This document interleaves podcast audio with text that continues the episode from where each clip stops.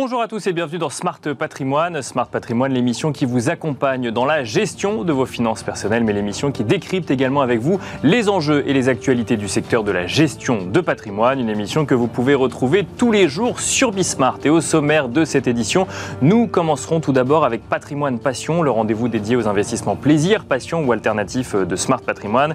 Et dans un instant, nous évoquerons le sujet de l'investissement dans les monnaies de collection, dans des monnaies de collection créées justement à cet effet. Nous en parlerons avec euh, Marc Schwartz, président directeur général de la Monnaie de Paris. Ce sera donc la première partie de Smart Patrimoine. Nous enchaînerons ensuite avec euh, Enjeu Patrimoine, un enjeu patrimoine consacré à l'investissement via des produits structurés à mi-année 2023 dans un contexte de marché qui pose beaucoup de questions actuellement. Nous en parlerons avec euh, Aurélien Réquillard, gérant de portefeuille associé chez Patrival, mais aussi avec Maxime Gohin, directeur associé chez Capital Management France. On se retrouve tout de suite sur le plateau de Smart Patrimoine.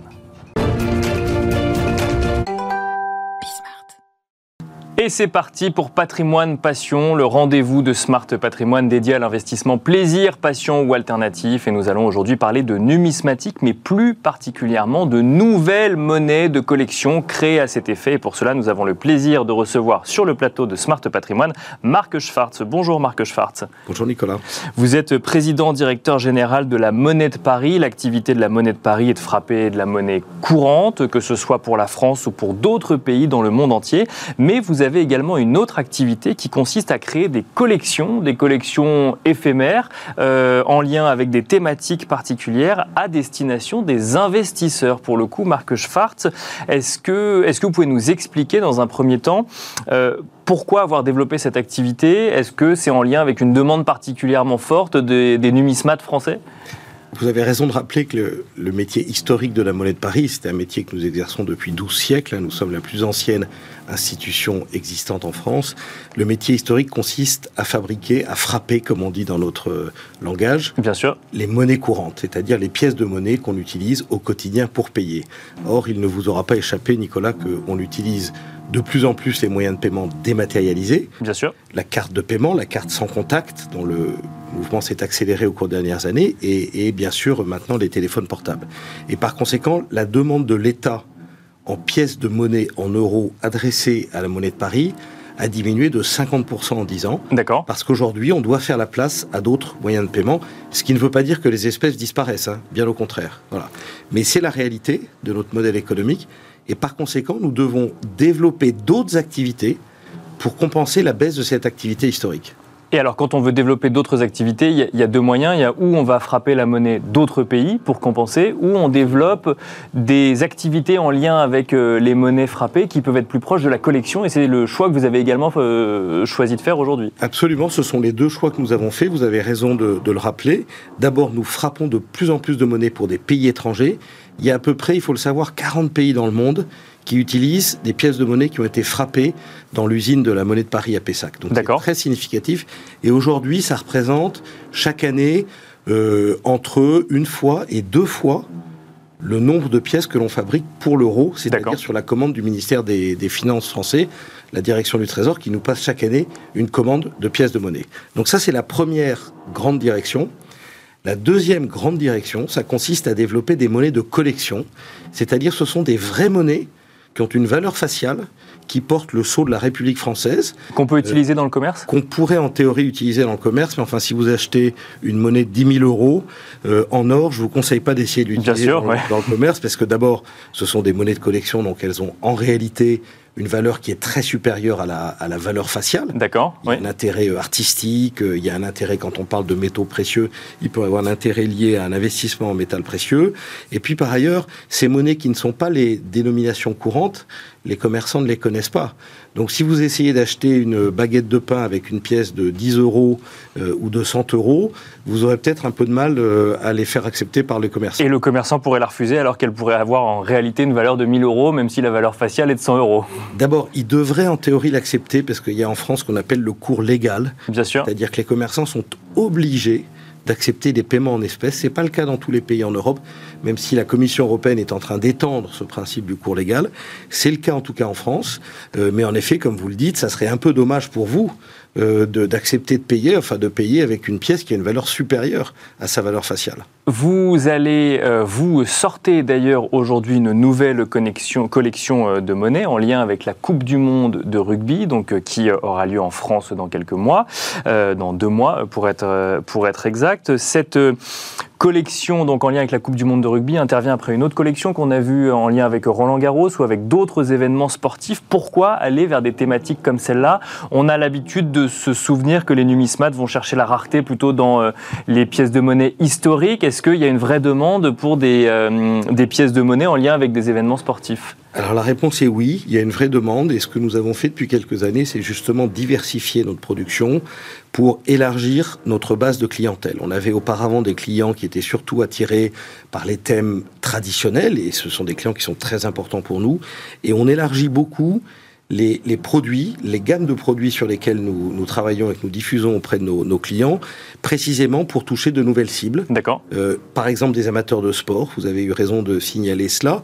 C'était une année sportive très intense pour la Monnaie de Paris.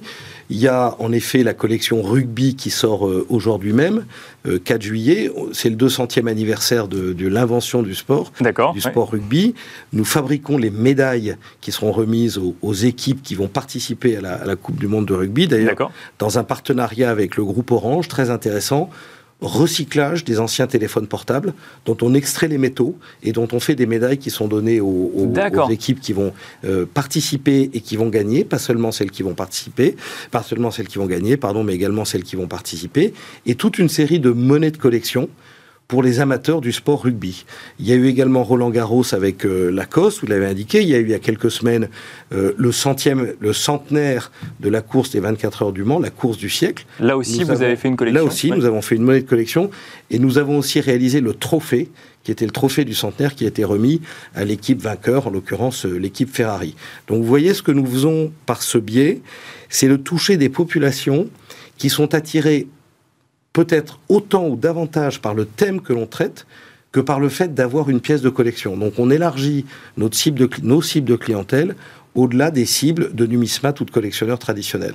Donc des pièces de collection en lien avec euh, la Coupe du Monde de rugby, des médailles réalisées donc par la Monnaie de Paris pour la Coupe du Monde de rugby. Faut-il s'attendre à avoir euh, la même chose pour les JO de Paris euh, dans un an, Marc Schwartz? Alors absolument, nous avons gagné l'appel d'offres, puisqu'il y a un appel d'offres qui a été organisé par le comité d'organisation des Jeux Olympiques de Paris 2024. Et nous avons gagné cet appel d'offres. Et donc, nous sommes très fiers et très heureux de vous annoncer, je crois que c'est la première fois que je l'indique sur un plateau de télévision, nous sommes très heureux d'annoncer que nous allons fabriquer les 5000 médailles. Il y a 5000 médailles. Euh, en bronze, en argent et en or, qui vont être mises euh, aux, euh, aux, athlètes. aux athlètes lors des, de la coupe, de leur, pardon, des Jeux Olympiques de Paris 2024 qui auront lieu l'année prochaine. Retour sur euh, les, monnaies de, collection. Marc Schwartz, euh, alors quand on a une monnaie comme celle-là, est-ce qu'on s'adresse, je parle par exemple en lien avec la Coupe du Monde de rugby, en lien avec euh, Roland Garros, en lien potentiellement avec les Jeux Olympiques, est-ce qu'on s'adresse uniquement à des passionnés de sport qui auraient envie d'acheter un souvenir quelque part de cette période? Alors, on s'adresse notamment à des passionnés de sport qui veulent garder en effet un souvenir, mais on s'adresse aussi à des numismates, à des collectionneurs, et on s'adresse à ceux qui veulent euh, faire un cadeau, par exemple. Hein. Euh, nous développons de plus en plus des produits qui peuvent être achetés, euh, parfois par les parents, les grands-parents, mais aussi les frères, les sœurs, pour faire des cadeaux à l'occasion d'anniversaire ou à, d'autres occasions. Ce qu'il faut bien voir, c'est qu'en fait, la, monnaie de collection, c'est un produit qui est assez particulier. Nous en faisons d'ailleurs de plus en plus, puisqu'on parle d'investissement dans votre émission Smart Patrimoine, nous en faisons de plus en plus en métal précieux, en or et en argent. Et les Français, et pas seulement les Français, les collectionneurs ou les acheteurs dans le monde entier sont de plus en plus friands de ce type de support. Justement, je rebondis sur euh, les Français ou les collectionneurs. Euh, quelle est la typologie des personnes qui vont acheter une pièce de collection frappée par la monnaie de Paris? C'est essentiellement une clientèle française ou ça peut aller au-delà des frontières de l'Hexagone? Alors, nous exportons euh, entre 20 et 30% de notre production chaque année. D'accord. à destination de monnaie de, collection. Hein. De monnaie de collection, absolument. nous, à destination d'acheteurs qui sont présents dans le monde entier parce que quand on achète une monnaie de collection frappée à la monnaie de Paris, on achète quelque chose au fond qui est euh, un peu du, savoir-faire et l'excellence des métiers d'art et du savoir-faire à la française. Et la réputation de la monnaie de Paris dans le monde entier, quand je rencontre des, collectionneurs, des revendeurs, nous avons des revendeurs dans le monde entier, euh, la réputation de la monnaie de Paris, c'est tout à fait ça. Donc il y a un véritable attrait au plan international pour ces, pour ces produits, mais en même temps, euh, le plus gros de notre production est diffusé en France parce que nous réussissons à, susciter l'intérêt chez les collectionneurs, au fond à toucher le cœur et à toucher un peu l'esprit pour les investisseurs en, en argent, mais aussi à toucher le cœur des Français et des Françaises qui veulent investir et qui veulent acheter des monnaies de collection. Un mot peut-être sur euh, le recul que vous pouvez avoir sur des monnaies de collection que vous auriez créées il y a quelques années et sur la prise de valeur ou non de ces monnaies de collection. On constate que justement les métals précieux utilisés, que l'effet rareté induit par euh, ces collections éphémères permettent de prendre de la valeur Est-ce que c'est systématique? Est-ce que ça n'est pas systématique? Est-ce que ça dépend des thématiques? Alors, il y a un marché secondaire euh, des monnaies de collection dans lequel nous, en tant que monnaie de Paris, nous n'intervenons pas, mais il y a un vrai marché secondaire.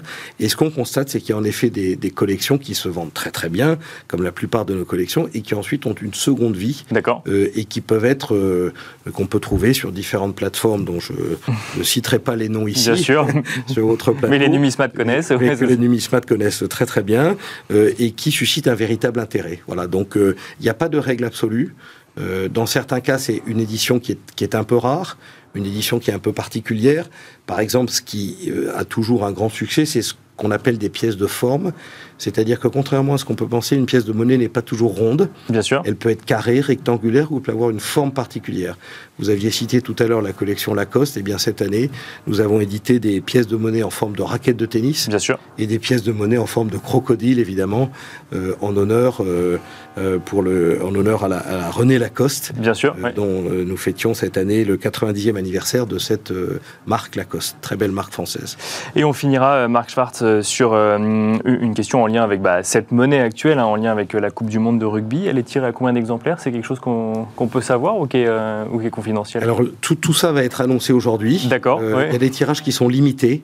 Les tirages sont toujours limités parce que dans le monde de la collection, la rareté fait l'intérêt. Bien sûr.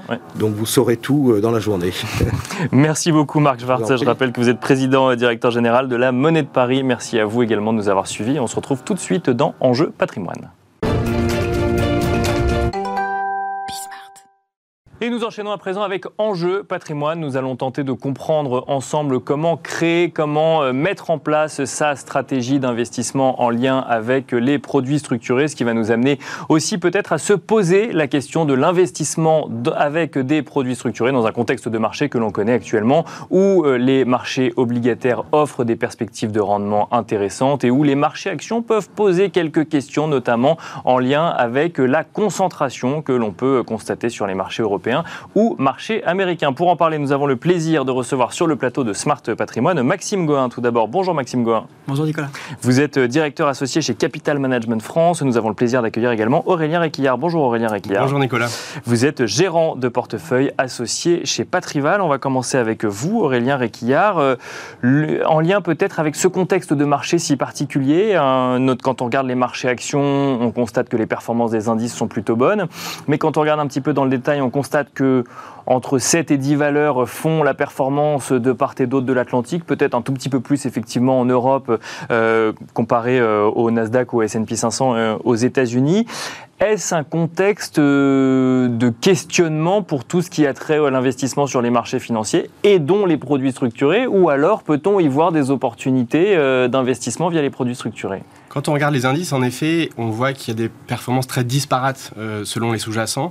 Nous, on considère que les marchés actions sont assez hauts. En revanche, si on se penche valeur par valeur ou secteur par secteur, il y a des opportunités, notamment sur les cycliques ou sur les small caps. D'accord. Donc nous, notre stratégie là, c'est plutôt de réduire euh, la poche action, d'augmenter la poche obligataire qui représente pour nous une, une, opportunité assez historique, euh, et puis une poche de diversification avec les produits structurés. Donc on, ne, on, ne, coupe pas à cette idée effectivement que l'obligataire offrant des opportunités, on va euh, y aller un peu, plus, euh, un peu plus spécifiquement que ce qu'on aurait pu le faire il y a quelques années. Nous, on s'était débarrassé de la poche obligataire il y a 18 mois. On a commencé à y revenir en fin d'année dernière. Et là, on poursuit euh, l'investissement sur la poche obligataire. On pense qu'il y a vraiment du rendement à aller chercher. Et on pense qu'il faut s'y atteler de manière progressive dans la mesure où personne, je crois, ne connaît la fin de, la hausse des taux. un mot peut-être sur les actions avant de, demander à Maxime Goin effectivement quelle est sa, stratégie ou en tout cas la stratégie de Capital Management France sur la partie action. donc si je comprends bien, les indices ne sont pas ce qu'on va regarder, on va regarder plutôt euh, ce qui n'a pas encore suffisamment performé à vos yeux, et donc plus euh, les, small et mid, ou en tout cas les valeurs euh, dont on attend peut-être un redémarrage. Il est intéressant de regarder que les small et mid, à la fois en Europe et aux États-Unis, sont très en retard par rapport aux gros indices blue chips. D'accord. Donc ce sont des, des, opportunités d'investissement qu'on va regarder. et puis il y a certaines valeurs qui sont encore à des niveaux de valorisation faibles. on peut envisager les banques, par exemple ou l'automobile, qui reste euh, assez peu cher euh, finalement de, manière historique. Et tout cela qu'on va regarder évidemment via des produits structurés. Alors notamment effectivement les banques ou l'automobile, on peut regarder ça sur des produits structurés. Pourquoi? Le produit structuré est une solution d'investissement qui va permettre de chercher du rendement dans des marchés sans direction. Donc quand on ne connaît pas, on ne sait pas si l'action va monter, descendre, etc. Eh bien ce type d'investissement permet d'aller dynamiser euh, un portefeuille, de chercher du rendement attractif dans des marchés incertains. Maxime Goin, même question sur le contexte de marché avant de regarder plus spécifiquement la façon dont on met en place euh, une stratégie d'investissement en lien avec les produits structurés. Euh, on, a l'impression que sur les marchés actions, il y a autant de, de, convictions euh, qu'il existe de, gérants, dans, dans, le sens où globalement on a du mal à comprendre ce qui se passe. Si on regarde les indices, je le disais tout à l'heure, tout va bien. Si on regarde dans le détail, on se rend compte que Seules quelques valeurs tirent leur épingle du jeu. Comment est-ce que vous regardez ce contexte d'investissement en lien avec les produits structurés? Alors c'est vrai que sur le contexte, on peut dire plusieurs choses. Déjà, comme le disait Aurélien, c'est que les indices sont relativement hauts. Et si on regarde notamment le CAC 40, on a battu des records. Donc c'est vrai que combien de temps va durer cette hausse? On espère le plus longtemps possible, mais qu'est-ce qu'on fait euh, si ça baisse euh, dans les prochains mois? Bien sûr. Et donc c'est vrai que dans ce, dans ce contexte-là, nous, ce qu'on recommande à, à, nos partenaires et à nos clients, c'est de lisser leurs points d'entrée dans un premier temps, et puis d'utiliser beaucoup de produits avec notamment soit des versements de coupons à la baisse, soit des barrières de remboursement anticipées dégressives. Et c'est là l'avantage des produits structurés par rapport à d'autres classes d'actifs, c'est qu'on est capable de délivrer des gains, de la performance, même dans des marchés baissiers. D'accord. On a ce point-là, et puis en plus, on peut également aller chercher bah, justement voilà, des valeurs ou alors des thématiques, des secteurs d'activité sur lesquels on peut avoir encore un petit peu de performance. Je pense notamment euh, euh, l'intelligence artificielle aux semi-conducteurs qui ont bien monté ces derniers temps, mais où il y a encore potentiellement énormément de performance. Alors justement, si on rentre dans la, mécanique de mise en place d'une stratégie euh, d'investissement en lien avec des produits euh, structurés, alors on rappelle qu'au sein d'un produit structuré, on va retrouver un certain nombre d'options, donc sur, sur des indices ou sur des valeurs, ou en tout cas sur un sous-jacent, on va retrouver une poche obligataire également, et tout ce, ce cocktail-là qu'on n'aura pas le finalement de décrire aujourd'hui va permettre de dégager de la performance en fonction d'un mouvement anticiper du sous-jacent C'est bien résumé pour, euh, pour ceux qui nous écoutent C'est ça, un produit structuré, c'est un contrat. Donc on va définir ensemble avec notre client et avec la banque émettrice du produit, on va déterminer un cahier des charges et des conditions, des caractéristiques, des scénarios. Et en fonction de la réalisation ou non de ce scénario, on va délivrer un gain ou une protection du capital. Et donc en fonction du client, de son aversion au risque, de son profil d'investissement, on va aller chercher des produits qui, qui peuvent être plus défensif ou plus dynamique, avec parfois des maturités par exemple à 1 an, à 5 ans ou à 10 ans, des perspectives de rendement qui peuvent être à 4-5% ou à 10 ou 15%. En fonction du risque qu'on aura pris. Voilà, on va vraiment déterminer ce produit-là de manière sur mesure en fonction du profil du client, de ses appétences, également de, sa stratégie. Donc euh, concrètement, si euh, aujourd'hui je me dis j'ai envie de mettre en place une stratégie d'investissement en lien avec les produits structurés, déjà j'y dédie combien, quelle part de mon capital? Ah, si ça ne tenait qu'à moi, on mettrait 100% ouais. structuré. Mais euh, effectivement, tout, enfin, le conseil de base, c'est diversifier. D'accord. Donc, euh, on va dire qu'aujourd'hui, dans le, l'allocation moyenne des, portefeuilles des Français, les produits structurés représentent peut-être entre 10 et, 15% Ça pourrait monter plus parce que finalement, dans les produits structurés, on a toutes sortes de produits. On a des produits qui sont très défensifs. On peut avoir des produits qui sont euh, labellisés SRI 1 ou qui peuvent être beaucoup plus dynamiques. Donc, euh, on a des produits qui sont des des alternatives à des fonds euros, des produits qui sont plus alternatifs aux actions. Donc au sein même des produits structurés, si on diversifie bien, on peut en mettre aussi une plus grande, plus grande importance. Ce qui compte, c'est effectivement de faire plusieurs produits, plusieurs points d'entrée et plusieurs types de produits différents. Aurélien Requillard, même question. 15% du patrimoine investi en produits structurés, c'est quelque chose de cohérent chez Patrival également? Tout à fait, c'est la part qu'on consacre entre 10 et 15% dans le cadre des portefeuilles de nos clients du patrimoine financier. D'accord. Et euh, alors, une fois qu'on décide de se mettre à cet investissement, est-ce que le premier euh, réflexe, c'est forcément d'aller chercher un produit structuré à capital garanti, comme on sait qu'il en existe depuis quelques mois maintenant? Tous ne sont pas à capital garanti, mais il en existe. Est-ce que c'est la première euh, Alors pas forcément. La première marche, non? Pas forcément, puisque l'obligataire nous offre des bons rendements. Euh, donc nous, sur un horizon de long terme, on va plutôt aller chercher du rendement un peu supérieur avec des produits structurés sur une seule action. D'accord. et voilà, ça nous permet en fait d'aller chercher des coupons entre 8 et 20% Alors adapté à un profil de client, hein, on n'est pas sur un produit miracle. On a quand même, même s'il y a une protection euh, du capital en cas de baisse, on a quand même un risque euh, de marché, un risque lié à l'émetteur. Donc, à utiliser avec parcimonie, mais pour dynamiser un portefeuille, c'est tout à fait adapté. Sur une action, ça veut dire qu'on doit avoir un scénario d'investissement précis sur la valeur en question et, sur, euh, et dans le temps, évidemment. Alors oui et non, justement, ça nous permet sur un horizon entre 1 et 10 ans d'obtenir un coupon déterminé avec un mécanisme de rappel anticipé en général à partir d'un an et à une fréquence donnée, euh, et avec un coupon qui va dépendre du, mécanisme de rappel. Mais justement, si l'action, dans un an, finalement, elle est un tout petit peu au niveau de son niveau initial, le mécanisme de remboursement automatique va se déclencher et on va percevoir euh, le coupon. C'est ça qu'il faut bien comprendre, hein. alors peut-être euh, avec vous, Maxime Gouin, mais c'est ça qu'il faut bien comprendre, c'est qu'un investissement sur 10 ans sur un produit structuré peut s'arrêter au bout d'un an. Ça dépend des produits. On a des produits où on va avoir des remboursements anticipés avec des dates de rendez-vous qui sont intermédiaires, qui peuvent être par exemple tous les ans, date d'anniversaire. Ça peut être également tous les trimestres, tous les mois, voire tous les jours. En général, on va laisser quand même une petite durée, Bien sûr, mois, un an avant le premier remboursement, mais ensuite, la fréquence de constatation est tout à fait au choix du, du client. Après, on va avoir des produits qui peuvent être durer jusqu'à une maturité spécifique. En général, quand on est sur des produits à capital garanti, on va aller jusqu'au bout du produit. Mais il y a toujours une liquidité sur ces produits structurés, une liquidité qui est quotidienne. Donc, si un client a besoin de vendre et de récupérer ses sous parce qu'il considère également qu'il a atteint son objectif et que la valeur du produit lui donne envie finalement de vendre à ce moment-là, de prendre ses profits, il peut le faire sur un produit structuré. Ça veut dire qu'il y a un marché, il, le rend, il le revend à l'émetteur, c'est ça Il n'y a pas de marché secondaire. Il n'y a pas besoin d'avoir un investisseur en face qui rachète les titres, c'est l'émetteur qui s'engage à racheter euh, les titres de l'investisseur au, prix du jour, en fait, à la valeur liquidative. Et en même temps, entre-temps, il a touché des coupons. Oui, alors soit il a touché des coupons, soit, soit si c'était un produit où les coupons s'accumulaient et quand le produit était remboursé, il y aurait eu un remboursement du capital avec l'intégralité du coupon. Si c'est intégré dans la valeur euh, du produit, dans la valeur liquidative, il pourra bénéficier d'une vente avec, par exemple, une plus-value de 10%, 15% en fonction du rendement qu'il y avait dans le produit. Aurélien Requier, si j'ai bien compris ce que vous nous avez dit, comme il y a de l'obligataire qui offre du rendement aujourd'hui, quand on va sur des produits structurés, on va justement chercher euh, de la performance en plus euh, via cet outil-là.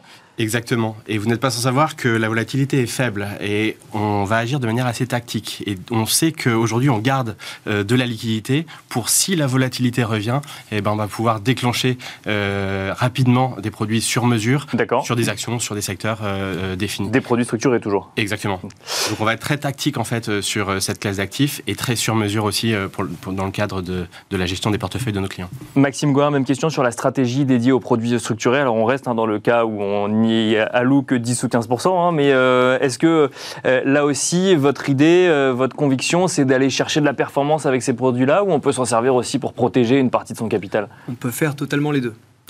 On a aujourd'hui accès à des produits à capital garanti qui sont très intéressants pour les investisseurs grâce à la hausse des taux qu'on a eu depuis l'année dernière. D'accord. Donc on est capable de proposer par exemple des produits qui à 3 ans versent du, 4% par an par exemple, ou qui peuvent aller chercher des, des performances plus importantes sur du plus long terme pour avoir un produit par exemple qui a 5 ans et capital garanti et qui délivre la performance de l'Eurostox, ça serait, ça serait un produit qui pourrait être tout à fait intéressant. On, a on bénéficie de la hausse des marchés et en même temps cette protection. Mais et celui-là, pardon, mais je, reste sur un produit comme celui-là, euh, c'est un produit dont on se sert en tant que produit structuré, donc diversifiant, ou qui peut venir remplacer des poches, euh, je sais pas moi, fonds en euros euh, ou autres, du fait du côté capital garanti?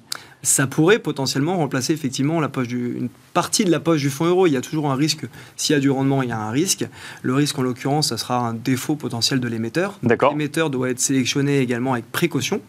C'est pas la même chose d'avoir un produit structuré qui va être émis par une grande banque française, qui est une banque euh, plus exotique. Plus, plus l'émetteur est gros, plus euh, ça rassure euh, le, le client ou la cliente. Souvent, effectivement, plus l'émetteur est gros, plus ça rassure. D'accord. Ce qui ne veut pas dire qu'il n'y a pas de taille. risque, mais oui, oui, Ouais, c'est pas forcément une question de taille. On a vu ce qui s'est passé avec Crédit Suisse et les inquiétudes qu'on a eues sur, sur, ces- sur, cette, sur cette banque, alors que c'est quand même une des plus grandes banques internationales. Donc ce qui compte, ce n'est pas forcément que la taille, D'accord. c'est aussi le rating, c'est c'est la qualité de la signature avant tout.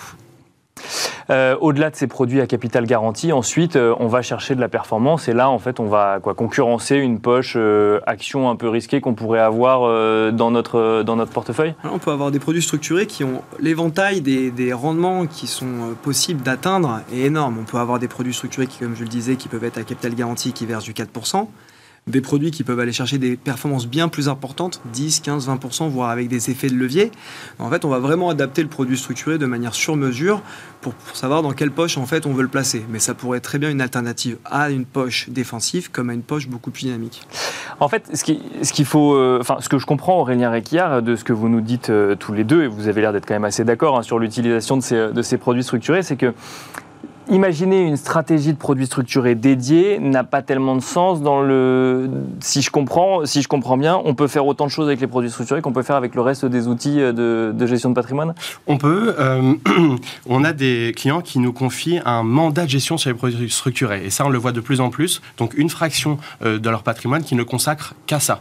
Et nous, en tant que société de gestion avec un agrément spécifique, on va pouvoir réaliser l'allocation euh, de, de cette poche-là.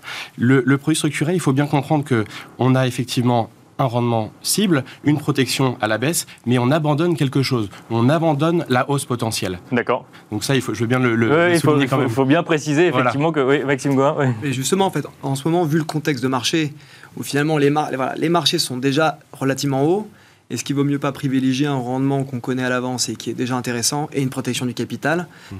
Vous savez que la question se pose en tout cas. Parce que c'est effectivement un produit de rendement et non pas un produit euh, effectivement euh, qu'on pourra revendre en fonction de la hausse du, du- sous-jacent. Dernière question euh, pour vous, Maxime Goin. Est-ce que c'est un produit d'investissement long terme, le produit structuré? Ça peut être les deux, à nouveau. Ouais, On peut vraiment tout faire avec le produit Il y a structuré. autant de produits structurés que de clients et de profils d'investissement. Donc on peut avoir des produits structurés qui, euh, qui ont une maturité d'un an. Par exemple, on a proposé euh, il y a quelques jours un produit à un client qui était capital garanti à un an et qui permettait de délivrer comme performance l'inflation au bout d'un an. Donc c'était un produit un an d'une maturité euh, Bien sûr. pas dépasser euh, cela. Comme on peut avoir des produits qui peuvent durer 10, 12, 15 ans. Et on peut avoir des produits qui peuvent durer 10 ans avec des remboursements anticipés aussi au bout de 6 mois, au bout d'un an. Donc en fait, finalement, on a toutes les possibilités.